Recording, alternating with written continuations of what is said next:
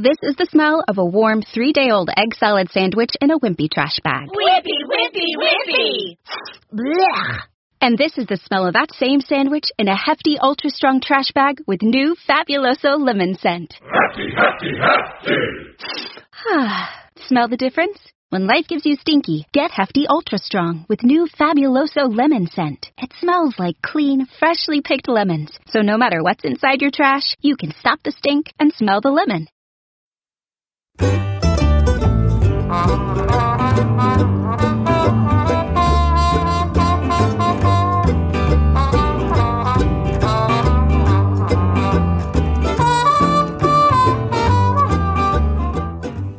Hello, and welcome to On the Ledge podcast, episode 136.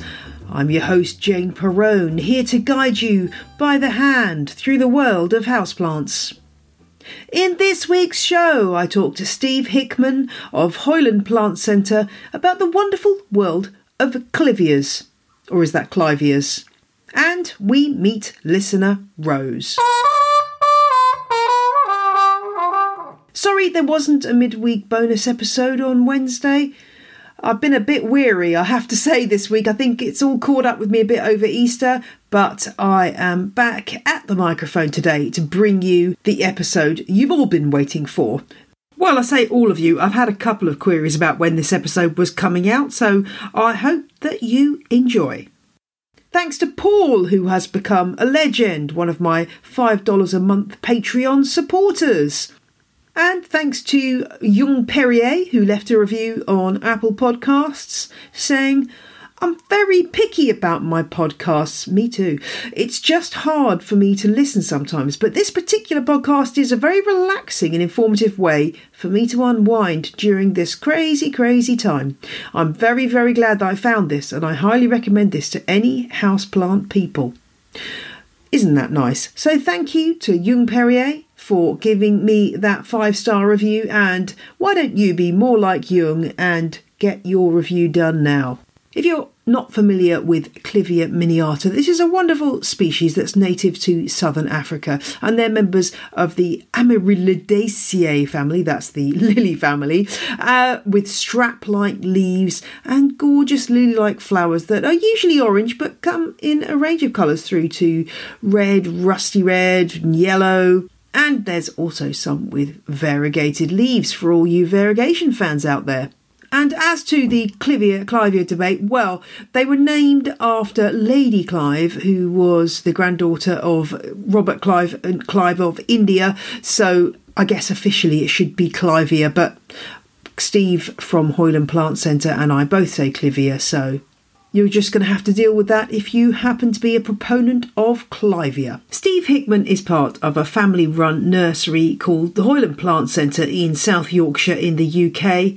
And this interview was recorded before lockdown happened, so there may be some references to flower shows, which normally at this time of year Steve would be attending with his plants. But of course, that's all been curtailed for the moment. But that just puts it into context as to why that might be mentioned in this episode. Now, Steve, as well as being an expert and one of the premier breeders of clivias in the UK, he is also an expert breeder of Agapanthus, Tulbaghia, and Nerines. So do check out their website, somethingforthegarden.co.uk, which has got loads of information on growing all of these plants, including clivias and really is a great resource. I'll put some links in the show notes so you can take a look at that. Over to Steve to kick us off with some fantastically useful information about growing these beautiful flowering houseplants. And he starts by explaining exactly what caught his eye about clivias in the first place. We, first of all, we started and we still do Agapanthus. And then a few years ago, the Agapanthus changed families into Amaryllidaceae, which cover the clivias. I started going to the meetings of the society and I met other growers, principally a guy called Mike Jeans, who was the then national collection holder. And from talking with him and seeing the clivias, and the fantastic amount of colours that are available now, such as reds, bronzes, yellows, picotees, greens, an array of pinks, and fantastic bicolours, it really attracted my eye. The shape of the leaves, like a fan shape, is exactly like the agapanthus, impressive when not in flower, but because of the array of different flower colours, it, it, they're just fantastic. They're just mind blowing. Clivias went out of favour for a long time, Steve. Do you think they are coming back in fashion? It's a traditional Victorian plant, like you say. Our parents and grandparents used to have them, like they used to have the aspidistra. Mainly, the, the, have been available in the oranges and occasionally the yellows, but these days, like I say, all these different colours are coming available. And what we're doing to encourage people to start growing, uh, we're exhibiting clivias at uh, the larger RHS flower shows such as Chelsea. Uh, and Chatsworth, uh, where last year we did it for the first time in the pavilion at Chelsea, and we were looking to get the gold medal along with the Agapanthus exhibit as well. So people are seeing all these new fantastic colours for the first time, and people with the plain orange one uh, are sort of uh, increasing the collections. I think we are always going to be suckers for all those new and interesting plants. Steve, more generally, what are the basic care tips for clivias? I think they're quite tough plants, aren't they? You're exactly right. They are tough and easy to grow. So w- let's start off in February. Uh, if you've got a clivia in a container, they only like to be repotted every now and again, just like agapanthus, same family. They like the roots to be congested. So once you've got your plant in, say, a six to eight inch container, it's happy for three, maybe four years in that same container. Now, let's start February. You start watering the clivia once a week or once a fortnight. Just keep it moist, but you do start to feed the clivia once every two weeks. And the reason you start feeding now uh, will become apparent sort of later on. You do this right through the season up to about September. Now, if you're in a warm room, the clivia will start to flower, send the flower up through the leaves, early, January, February, even a little bit early if it's a really warm room.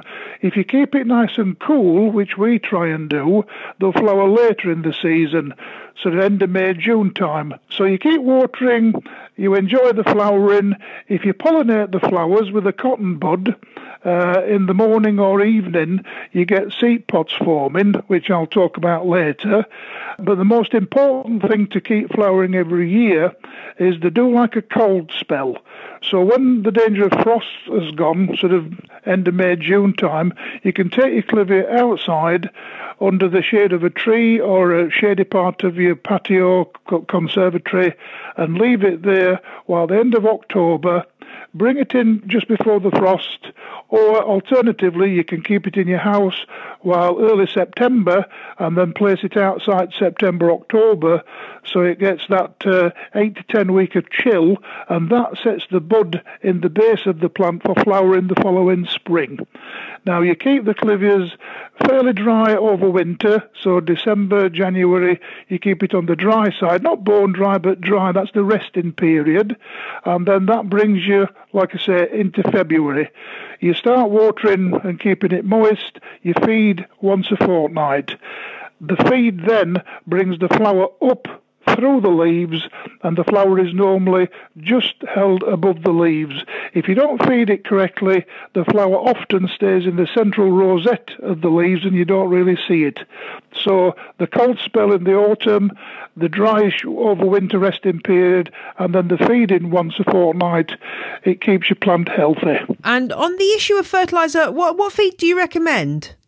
And the, the feed we recommend uh, is a is a sort of general feed, but we have a specialist feed that we use, and we do. It is available on our website and at flower shows, and that's 18, 12, 18. It's high nitrogen, low phos- low phosphate, and high potash, and that keeps the plants happy right the way through. They will grow in your house where nothing else will grow, So a nice shady windowsill, or actually in your house where you traditionally grow ivies or ferns. In nature, they're from South Africa and they grow on the forest floors, mainly in the east of South Africa. Uh, so you've got to mimic those conditions in the UK. So obviously in South Africa, it's a lot milder climate, so it's a pot plant in in the UK. But like I say, shady conditions in the corner of a room. A lot of people, especially when the uh, clivias get on the larger side, place it in the fireplace where you have a log burner in the winter. A nice centerpiece clivia is a real talking point when you have visitors. And when it comes to repotting, is there a particular mix that they prefer? When you're repotting the clivia, uh, it's essential that the compost must be well drained uh, with plenty of air in the compost. That is absolutely essential. Uh, so we use uh, two parts pine bark to one part ericaceous compost, the compost you use in the garden for your azaleas, your pieris, that kind of thing, your rhododendron. They do like it slightly acid, so two parts pine bark, one part ericaceous compost, with a couple of cups of coarse gravel or grit or perlite in the mix. And we mix that up. You can mix uh, a little bit of slow release fertilizer into the compost, and then if you do forget to feed, they have got a background uh, feed there because had a greedy plant. But the key is to keep it well drained. Just like an orchid, you've got to keep the compost really open because the roots, especially in the winter time, if they're sitting wet, they will rot. So the, the secret is to keep them well drained.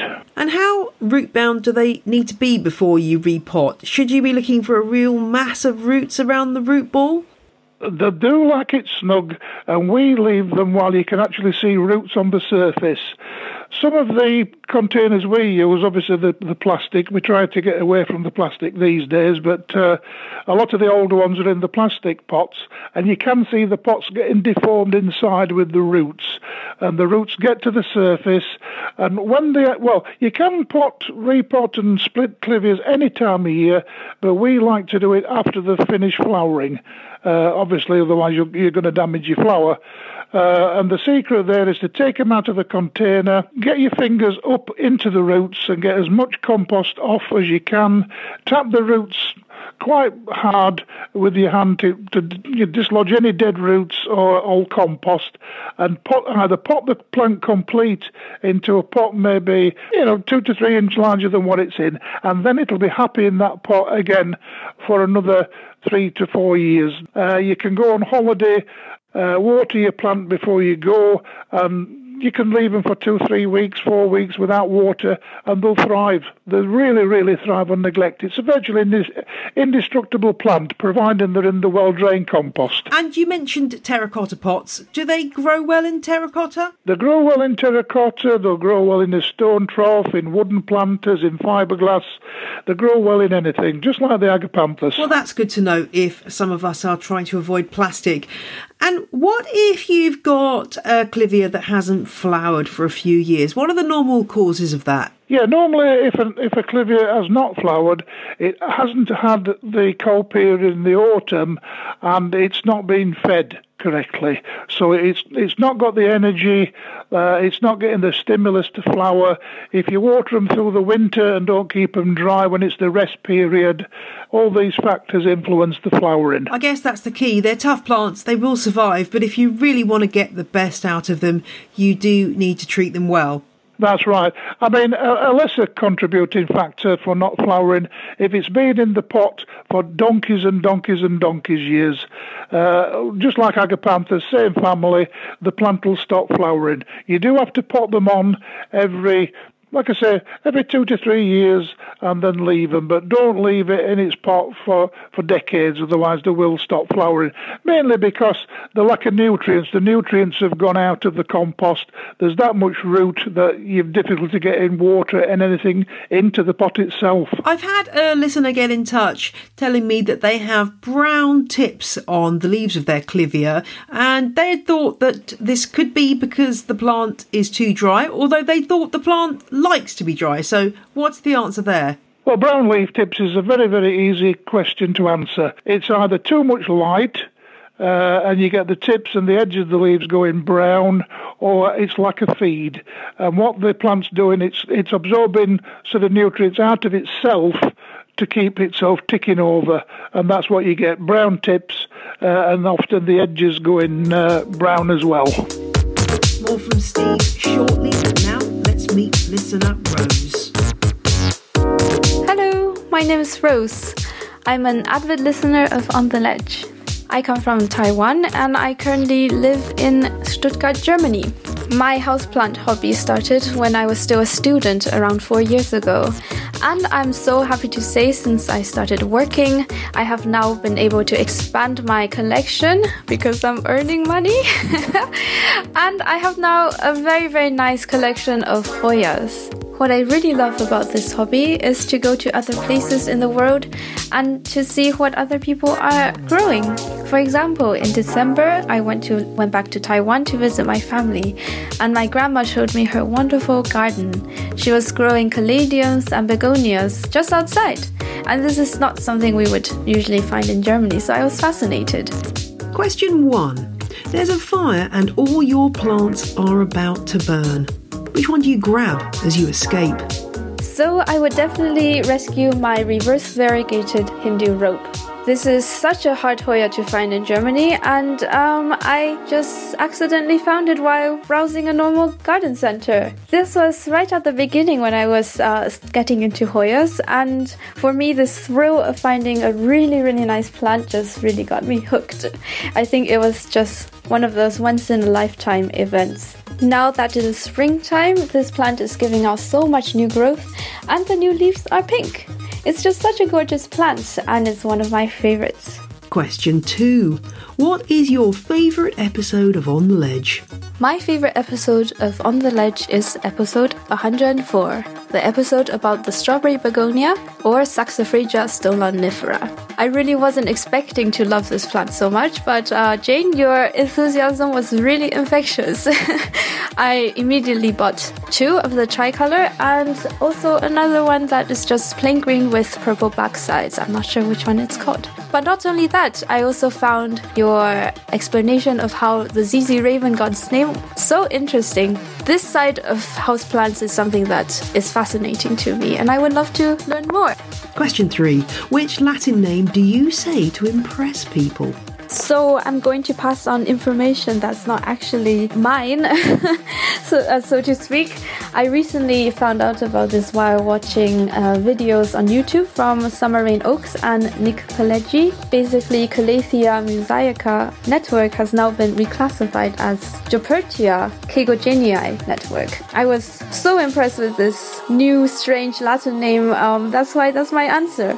Question four. Crassulacean, acid metabolism, or guttation? Quite spontaneously, I would say guttation.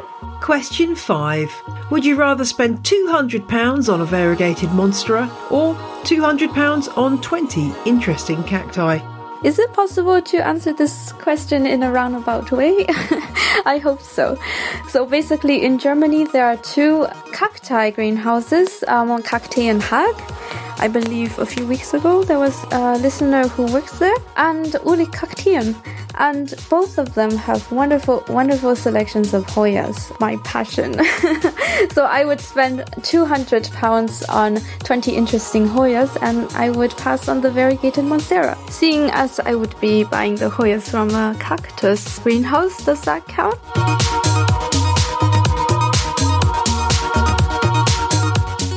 Think about how much time you spend at home. Does your home really make you feel great? If not, it's time to change it. Now picture yourself coming home, seeing beautiful new furniture from Jordan's. Eating out or a vacation, those things just come and go. But walking into your room and loving what you see, you'll enjoy that every day. Right now, come to Jordan's Furniture and get 15% off everything or get up to 60 months with no interest. Call 1 866 245 4722 for financing details. Restrictions apply, subject to credit approval. Puerto Rico, we call ourselves Boricua.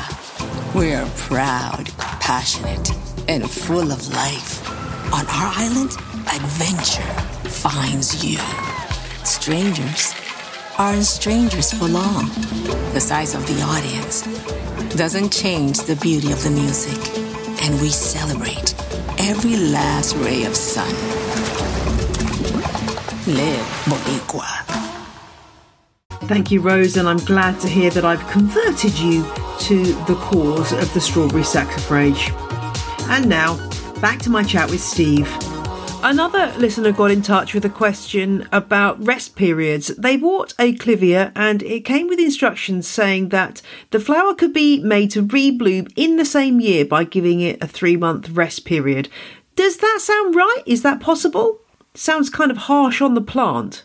Well, we've heard of this, but uh, our care instructions we send out uh, don't suggest such things. I, I would say, really, uh, that isn't the case, and that's that's putting it quite politely. What your clivias do need is that cold spell in the autumn to initiate the flowers in the base, the rest period in the winter on the drier side, and then the feed uh, from spring onwards. Uh, these, these are the essentials. Now, where the people sort of get mistuck, there are lots of breeders of clivias bringing uh, all new varieties out right the way around the world. Uh, if you travel to places like South Africa, Australia, New Zealand, especially the Far East, Japan, where I was there a couple of years ago, the breeders are breeding clivias which flower more than once per year. It's in the blood, it's in the genetics, and these do reflower and they don't need a cold treatment.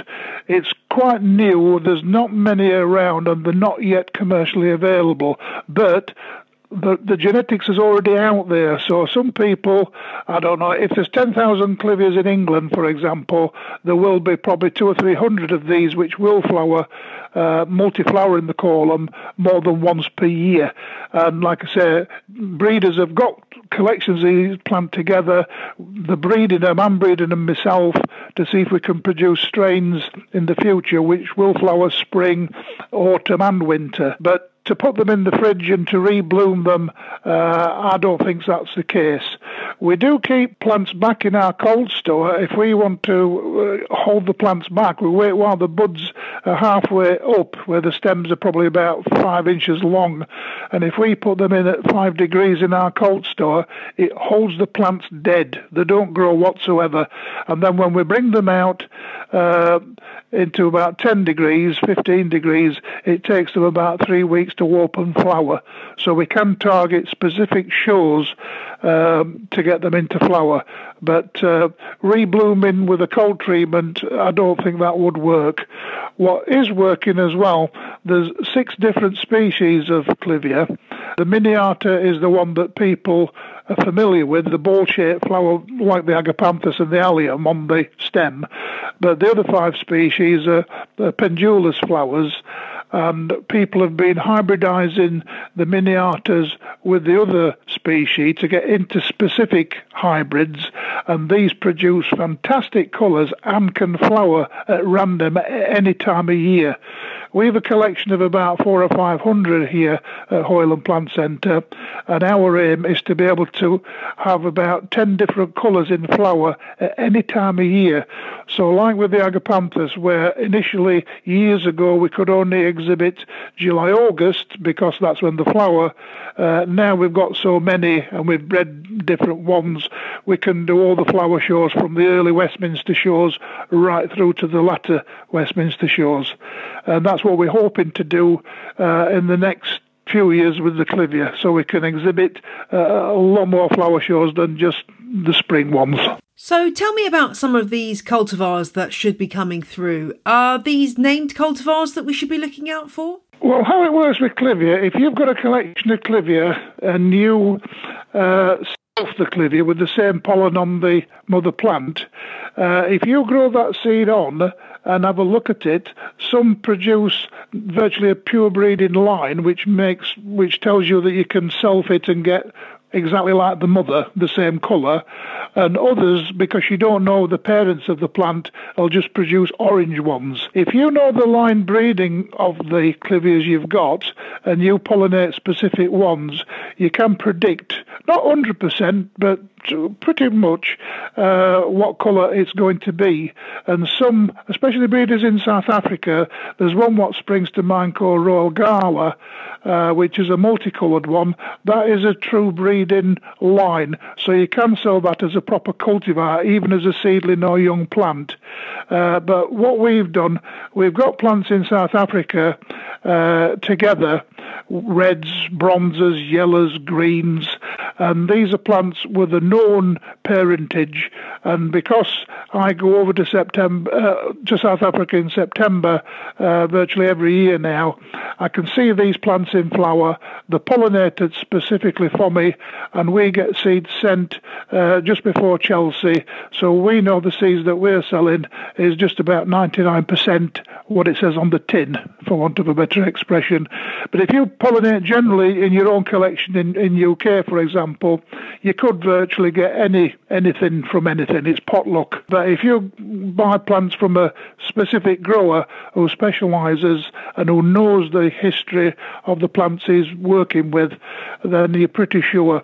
At the moment in time, we're trying to bring new varieties uh, onto the shows which are available as smaller plants because we, we've only been doing it for years now, and it takes from seed to flowering uh, about four to five years to flower. So we're just getting our first results coming through. Uh, we have a few true breeding lines, which, like I say, I bring back from South Africa every September. Uh, but we sell strains, which means it's a mix of yellows or it's a mix of reds, or it's a mix of bronzes, but we know the lines of these, so we mix the pollen together, so we show what we get. It's not a name variety, but it is a bronze. So to be correct and uh, to be true to our customers, we call it a strain. And there's loads more information on your website, isn't there, Steve? Which is somethingforthegarden.co.uk. And also on the website, I've noticed that you sell seed. How easy is it to grow clivia from seed? Clivia from seed is very, very easy. When the clivia is in flower, the stigma, which is the female part of the flower, is very, very sticky at breakfast time and in the evening about six or seven o'clock. That's the best two times uh, in the day to pollinate. So you get the yellow pollen from the anther uh, either pull the anther off or use a cotton bud and transfer some of the pollen from the stamen to the stigma. And do that about five times through the week when that plant is in flower, so you're sure to get bullseye on one particular day. Uh, and what you will get is a green seed pod forming. Say, for example, you have a moderate room temperature and it flowers sort of this time of year, it's in flower now. If you pollinate the plant now, then it's going to get a green pod on it come about June time, and these swell to about the size of a small marble or a Malteser size berry. And as they get older, if it's an orange or red clivia or bronze, the pods will go red or orange. If it's a yellow or a peach clivia, the pod will go bright yellow or a peachy colour. So that's already giving an indication of what you're going to get. If you open the berry when it's going to colour, you'll see there's probably around about five or six pearl-like looking. It looks like maize, sweet corn. If you imagine sweet corn individuals, and if you clean them, take the outer membrane off so it's nice and shiny.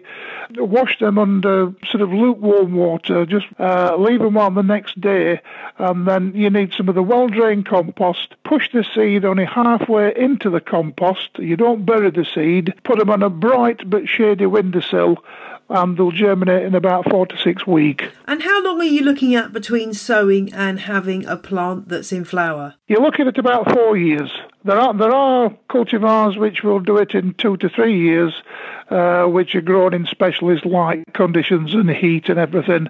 But from seed to flowering takes about four years. Now we have two different types of compost. It's the same formula: two parts bark, one part ericaceous, a small part of perlite or grit sand with a little bit of osmocote But for seeds and young plants and plugs, we have a finer bark for plants above a one litre or for more mature plants, we have a larger bark. Lots of listeners love variegated leaves, and I know you can get variegated clivias.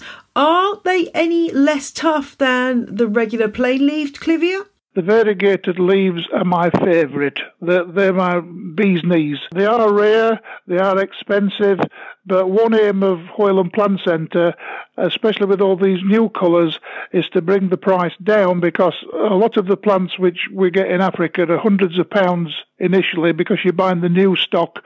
But if you don't start with the really best, you're not going to produce the best, and that, that's why we think it's a good investment. The plants, if you if you're lucky enough to get a variegated plant, they are a little bit more difficult to grow than the green leaves, and the simple answer to it is they'll need a little bit more shade than the normal green ones, otherwise the variegation will burn.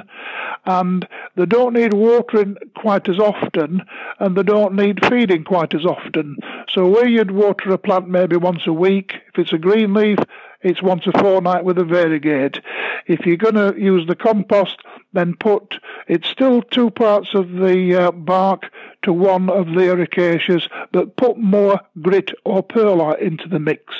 Don't put as much osmocote in the initial compost, put half the amount and uh, you, you, should have no trouble in, in growing the variegate. Steve, can you just explain what Osmocote is to any listeners who aren't aware? It's a granular slow release plant feed which you can get different lengths of use. You can get six months, 12 months, 18 months. It'll keep them ticking over. That, that background feed uh, will keep them ticking over. And then, obviously, with the proper feed on top, that's where you get your really superb result. Are there any dwarf varieties for those with rather narrow windowsills? Yeah, there are dwarf varieties. We're developing a lot of dwarfs. Breeding, I think we're about, probably about four to six years away from having a really good selection of dwarf clivias, but there are some on the market. Uh, we have uh, some dwarf orange ones instead of the normal ones which will get to two feet high. We've got some that get to about a foot high. Uh, yellow ones.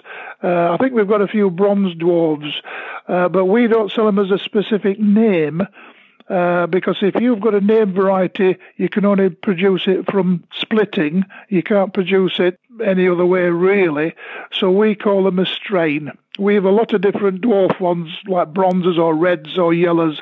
We pollinate those together, but because it's not a particular one name variety, we can't sell it as a as a cultivar. We sell it as a dwarf yellow strain. So people are getting yellow and they're getting a dwarf plant. The actual name varieties will come later, but they'll be much more expensive than the strains.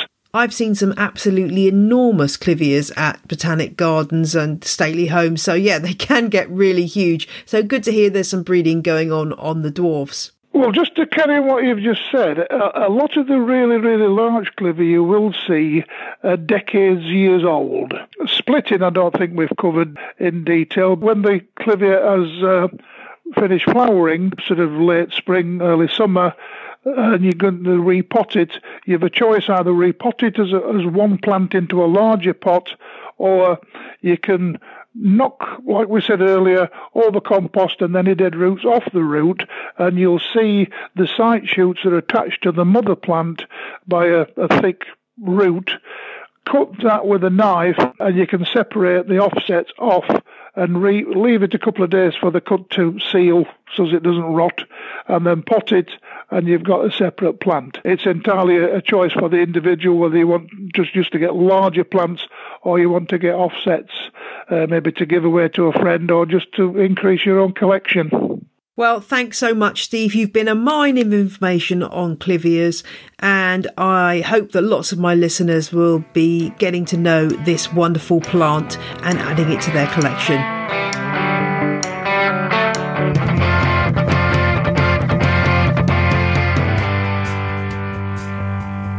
Thanks so much to Steve. And it's important to say that Hoyland Plant Centre is still operating through the lockdown, delivering plants, including clivias, to their customers. So do check out their website. And if you're interested in getting involved in the Clivia Society, then do get in touch with Steve at Hoyland Plant Centre who can get you signed up. And I'll include a link to the Clivia Society website in the show notes. That's all for this week. I'll be back next Friday with a very special interview with fellow planty podcaster Maria Failla from Bloom and Grow Radio. We've done an interview exchange, so I'll be talking on her show the following Tuesday, and there's also going to be a Patreon extra for our Patreon subscribers. So lots of great content coming your way. I do hope your week brings you plenty of rest, relaxation, and time with your plants. Bye.